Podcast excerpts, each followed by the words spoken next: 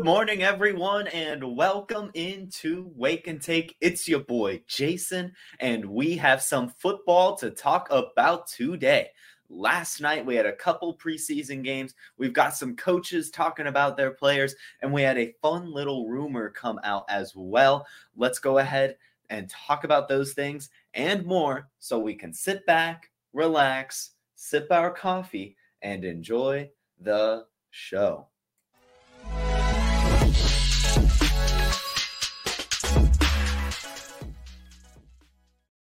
All right, and we're going to start things off today before we get into preseason takeaways with just a little bit of news. And first things first, a little rumor, a little fun little happening came out.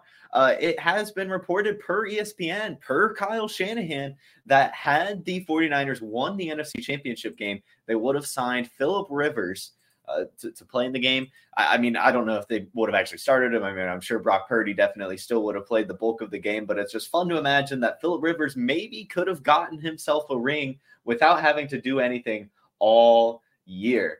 Um, so, and you know, I'm, I'm a Philip Rivers guy. I like him a decent bit, so it would have been cool for him, but uh, it didn't happen. It didn't happen, but you know, maybe something to keep an eye out on. You know, maybe next year, if the 49ers make the Super Bowl, they'll sign Philip Rivers or something. Who knows? who knows? I just thought it was a fun story to share with you guys. Next up, we have some reports as well that Kenneth Gainwell is absolutely dominating at the Philadelphia Eagles camp. Per Andrew Erickson, an Eagles correspondent, Kenny Gainwell is playing like a feature back. He is believed to be the team's early down feature running back per Seamus Clancy of Philly Voice. While D'Andre Swift has carved out a role as a receiver, Gainwell appears to have been promoted to the featured back spot as a rusher after a strong start in training camp. And I mean, that's awesome. That is music to player profiler and Kenneth Gainwell drafters' ears. Uh, he's the cheapest of the Eagles running backs, and he may perhaps be the main one. I mean, we saw them use him a ton in the playoffs and trust him when the games meant the most. So it just makes sense instead, especially since they're just bringing in two running backs who are off injured and they're new to the team in general. Uh, Kenneth Gainwell has also reportedly had the most snaps in training camp among running backs as well. So it is looking like Kenneth Gainwell's season is officially here.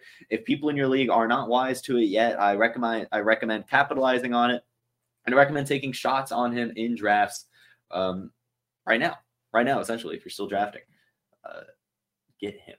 Next up, Javonte Williams. There's been an update as well. And Sean Payton, it's just as simple as this. Sean Payton came out and said Javonte Williams is 100% right now. Javonte Williams is 100%.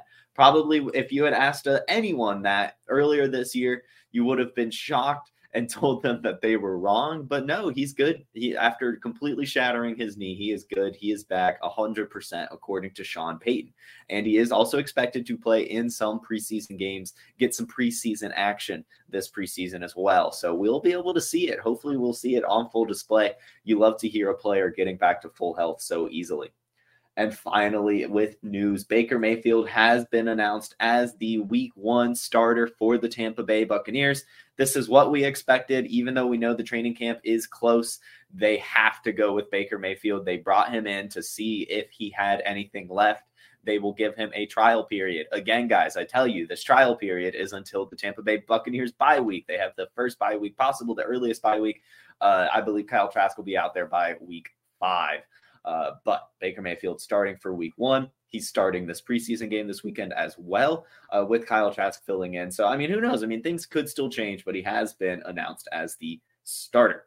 Now, guys, let's go ahead and talk about these preseason games. But before we get into that, I just want to shout out you guys in the chat. Good morning, Harry Snowman. Good morning, Naughty. Good morning, Brandon Mills. Good morning, Dylan Gibson. And good morning, Paul but I don't know what this Jonathan Taylor Instagram post is. Hold on, let's see what this is about. Let's see what this is about.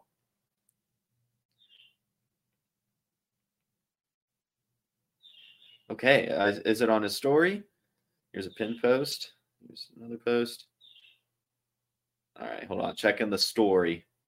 11 hours ago, it's just a black screen with some eyeballs. I have no idea what that means. I have no idea what that means. but uh, Jonathan Taylor put an eyeball emoji on a black screen on his Instagram story. perhaps means something is imminent. Maybe he was impressed with some of the preseason action last night or something. I don't know. But let's do it. Let's go ahead and start with a little discussion on the Patriots Vikings game. The Patriots lost the game. It was 20 to 9. The Texans took it away. And in regards to the Patriots, what you need to know is that Pierre Strong got a ton of action. So maybe his spot isn't as you know, guaranteed as some people would hope. He had t- six carries for 21 yards and three receptions for 12 yards. It was good to see the multi purpose usage, and hopefully he can continue to build upon that. Tyquan Thornton, he had two receptions for 31 yards. He looked pretty decent. One of the catches was actually pretty good. In fact, I've got a video. On the left. Now he stands in the fire down the.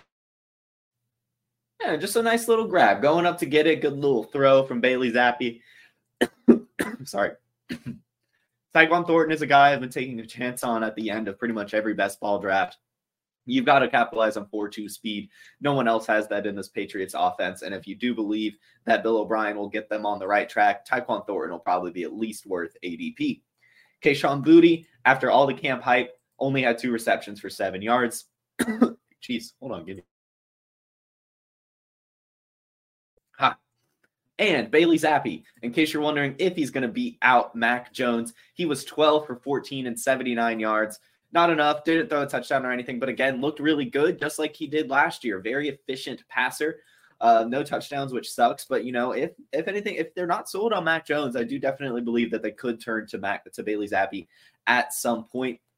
And one final takeaway regarding the Patriots is that Demario Douglas, after a massively, massively um, impressive camp, you know, really showing off, impressing players, and re- working with the first team, having great catches. He did not play at all, which is probably a good thing. So this is crazy, guys. Go pick up Demario Douglas. He's already reported working with the first team, and he did not play in this preseason game. I think that means that he's done enough. Bill Belichick even came out about it and said that this was his quote about Demario Douglas. Didn't mention him at all. Did a very Bill Belichick, but basically said the players that played well in practice didn't have to play in the game, and the players that played in the game haven't had much practice. So, Demario Douglas looking good. Their six round rookie making noise, really making noise. Go pick up yourself some Demario Douglas. Now, in regards to the Texans, we've had a ton of stuff go on with them. First off, CJ Stroud did not look good. He was two for four, 13 yards and an interception, but he did show some wheels. He had two carries for six yards, so that was cool to see. And also, I'm not going to be too upset about this interception. I'll go ahead and show it to you real quick. Here. I mean, like awful pass, really, but you know, it's it's a it's a Bill Belichick defense. Rookie quarterbacks always notoriously struggle against them. He just gives people tough looks, so it's going to be hard. One thing to notice on that play is that Tank Dell ran that route that was targeted, had a fantastic route. Even just the pass didn't get to him. Tank Dell finished the day, five receptions, 65 yards, and a touchdown. Here's some highlights from that. This is just a light, nice little snag over the middle, and he shows some burst to get about 15 extra yards. I mean, he got tackled, but still looked really explosive. And this is his touchdown grab. Mills. And he kind of bobbles it. So it, it's a little tough, right? I mean, it's a touchdown catch, so we're excited about it. We're happy about it. But imagine how much better that highlight would have been had he actually just caught the ball originally. Uh, but it was really cool to see the concentration. You know, he drops the pass, bounces over a defender. He's on his back laying. He catches it as it falls into him.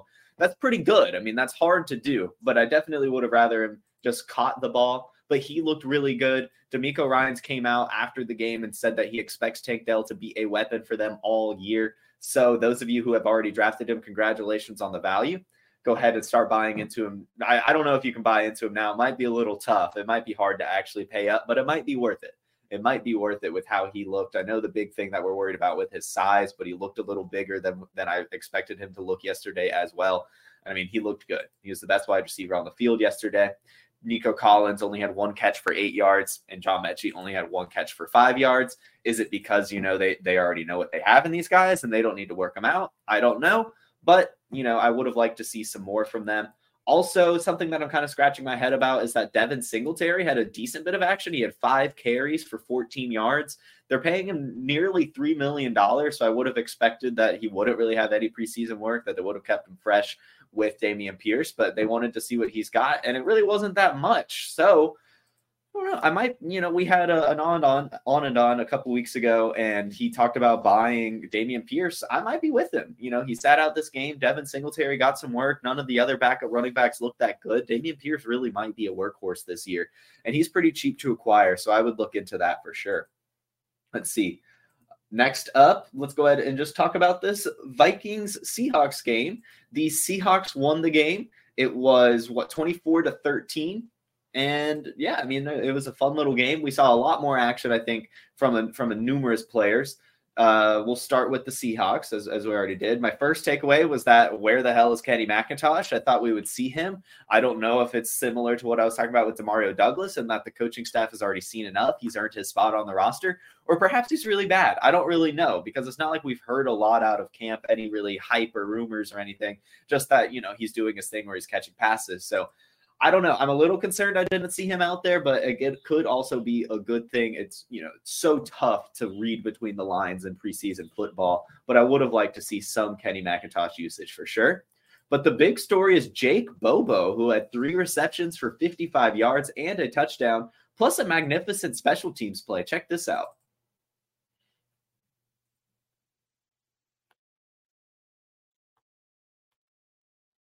He's getting kind of boxed out as the punt goes to the one, but he just jumps up, bats it out, and keeps it. You know, a perfect special teams play. Put pins the uh, Vikings down at the one yard line because of Jake Bobo, and you love to see just good football IQ from players like him, slot receivers, slot specialists, route runners, everything like that. Here's a little, and here's his touchdown. It was really good. Here it is. Maybe some pressure coming from Minnesota boom, just a just a good little touchdown catch. You know, I mean, he looked really good last night, so I'm taking a chance on him in my deeper leagues. I mean, I know the Seahawks are incredibly crowded in terms of receivers, so I doubt he sees too much time, but he looked good. He looked good, so I like it. Uh, Zach Charbonnet also played. He only had 14 yards rushing and 14 yards receiving. Didn't look super great or anything. Four rushes, two receptions, but again, like with Pierre Strong, it's cool to see the multi usage uh, but you you would have liked to see some more for sure. Again, fading Zach Charbonnet. I hmm. wonder why. And finally, JSN, you know, had an okay game. He had three receptions for 25 yards. Here is an almost grab he had that was pretty fantastic. I don't know why the camera's like this, but it is what it is. But there's Drew Lock throwing it, and he goes for an Odell Beckham type one handed grab while the pass is thrown behind him. Uh, I like it because I know he didn't bring it in, but I like it because normally players don't attempt to catch those types of things if they don't think they could do it. So I think that that is in Jackson Smith-Njigba's wheelhouse. It was just a really bad pass, way far behind him, and he just couldn't quite bring it in. But it was cool to see him attempt it, and I hope to see stuff like that all season. He showed some decent bursts as well. The first play of the game was a design screen to him. I mean, he got horse collar tackled essentially, so he couldn't really break it out. But then on the next series, he had another catch that he caught over the middle and gained like an extra like seven yards off of the reception. Again, showed some decent bursts, some good route running. Nothing, you know, spectacular, but did look good, looking like the receiver that we want him to be. And finally, uh, let's talk about the Vikings. The Vikings had a ton of, you know, players make a noise. The big one, of course, was Jordan Addison. Check out this catch that was ruled incomplete, but was actually a completed pass. There's him just on the sideline getting his toes in. Uh, it's it was a really spectacular catch, and he did a really good job last night. And I hope to see him continue to build upon it. Another player that stood out was Ty Chandler. I would almost argue that Ty Chandler was the biggest standout of this game. Is it good that he's getting this much preseason work? I don't know. I don't really know. I mean, I, I would probably like to see him not get so much preseason work, but it's good to see him. And he looked good 11 carries, 41 yards, four receptions, and 29 yards.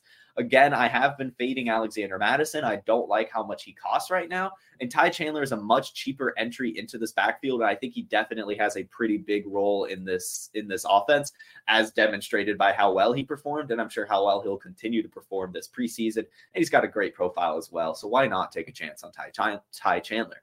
And the other running back looked less good. DeWayne McBride, a guy I've been kind of touting and hoping to see started off his first touch of the game. He had a kick return that he should have just left as a touchback, but he tried to return it, got tackled at the 13 yard line, didn't really look that good. And then he had six carries for only 15 yards, didn't really flash in any regard. So I didn't really like seeing that. I was hoping to see a bit more from him. As we know, he led FBS in rushing last year. So you would expect to see some good running back uh, action from him. But no, you really didn't see anything. Uh, we'll see how it develops. I'm sure he'll get plenty more preseason action and get up to speed. But right now, it looks like it's Alexander Mattison and Ty Chandler. And lastly, guys, Jalen Reagor did make a bit of a splash. He had four receptions for 55 yards. Not bad. I mean, obviously you want a little bit more, but I'm think I'm thinking that Jalen Reagor is probably locked down the wide receiver four role on this offense, probably behind KJ Osborn or Jordan Addison, whoever ends up in that wide receiver three spot. And that could end up being something if an injury happens. So, Jalen Reagor, maybe it's not over yet. Do we have any questions, guys, before we I let you guys finish your weekend out? Yeah, Harry Snowman makes a good point. That was not a highlight for Tank. Yeah, I agree. It's it's I wish he would have just caught it, but you know, still it is good to see that concentration. I mean, like you could have, say the same thing about the Julian Edelman catch at the Super Bowl. Like, why couldn't you just catch it the first time, Julian? But still, it was a cool bobbled catch you know, so it is what it is. Somebody asked, what about Cunningham? He did look good. I just don't expect him to really ever, you know, make some action, at least with the Patriots. I do think it'd be Mac Jones or Bailey Zappe, but he did look good, had a really solid rushing touchdown. So someone to keep your eye on for sure. Um, let's see. Addison looked good. Boone Boone did look pretty explosive. Uh, Mike Boone is explosive in general. He looked pretty good when he was on Denver, so it is possible he earns himself a role. Um, I wouldn't buy Singletary at current ADP. I agree. I agree. If I'm buying a Texans running back, I'm buying Dameon Pierce. And let's see. McBride may need to get some time to be ready. Yeah, this is true. And Brandon Mills says, not going to mention Charbonnet running over sign. The bias is real. Sorry. He did run over Lewis Cine. That was pretty good. That was pretty good. But still, I mean, did it do enough? Did it do enough? Um, let's see. All right, guys, that seems to be it. So, thank you all for tuning in. I hope you have a fantastic weekend, a fantastic rest of your Friday. I'll see you all Monday on this very Player Profiler YouTube channel at 10 a.m. Eastern, as always, as we'll break down more news. Again, thank you so much for tuning in. If you want to hear some more of me this morning at 10:45 a.m., I will be live on the RotoWire podcast with Alan Seslowsky. It'll be a good one. So if you if you tune into that, I would appreciate it. See you all. Have a good one. Peace.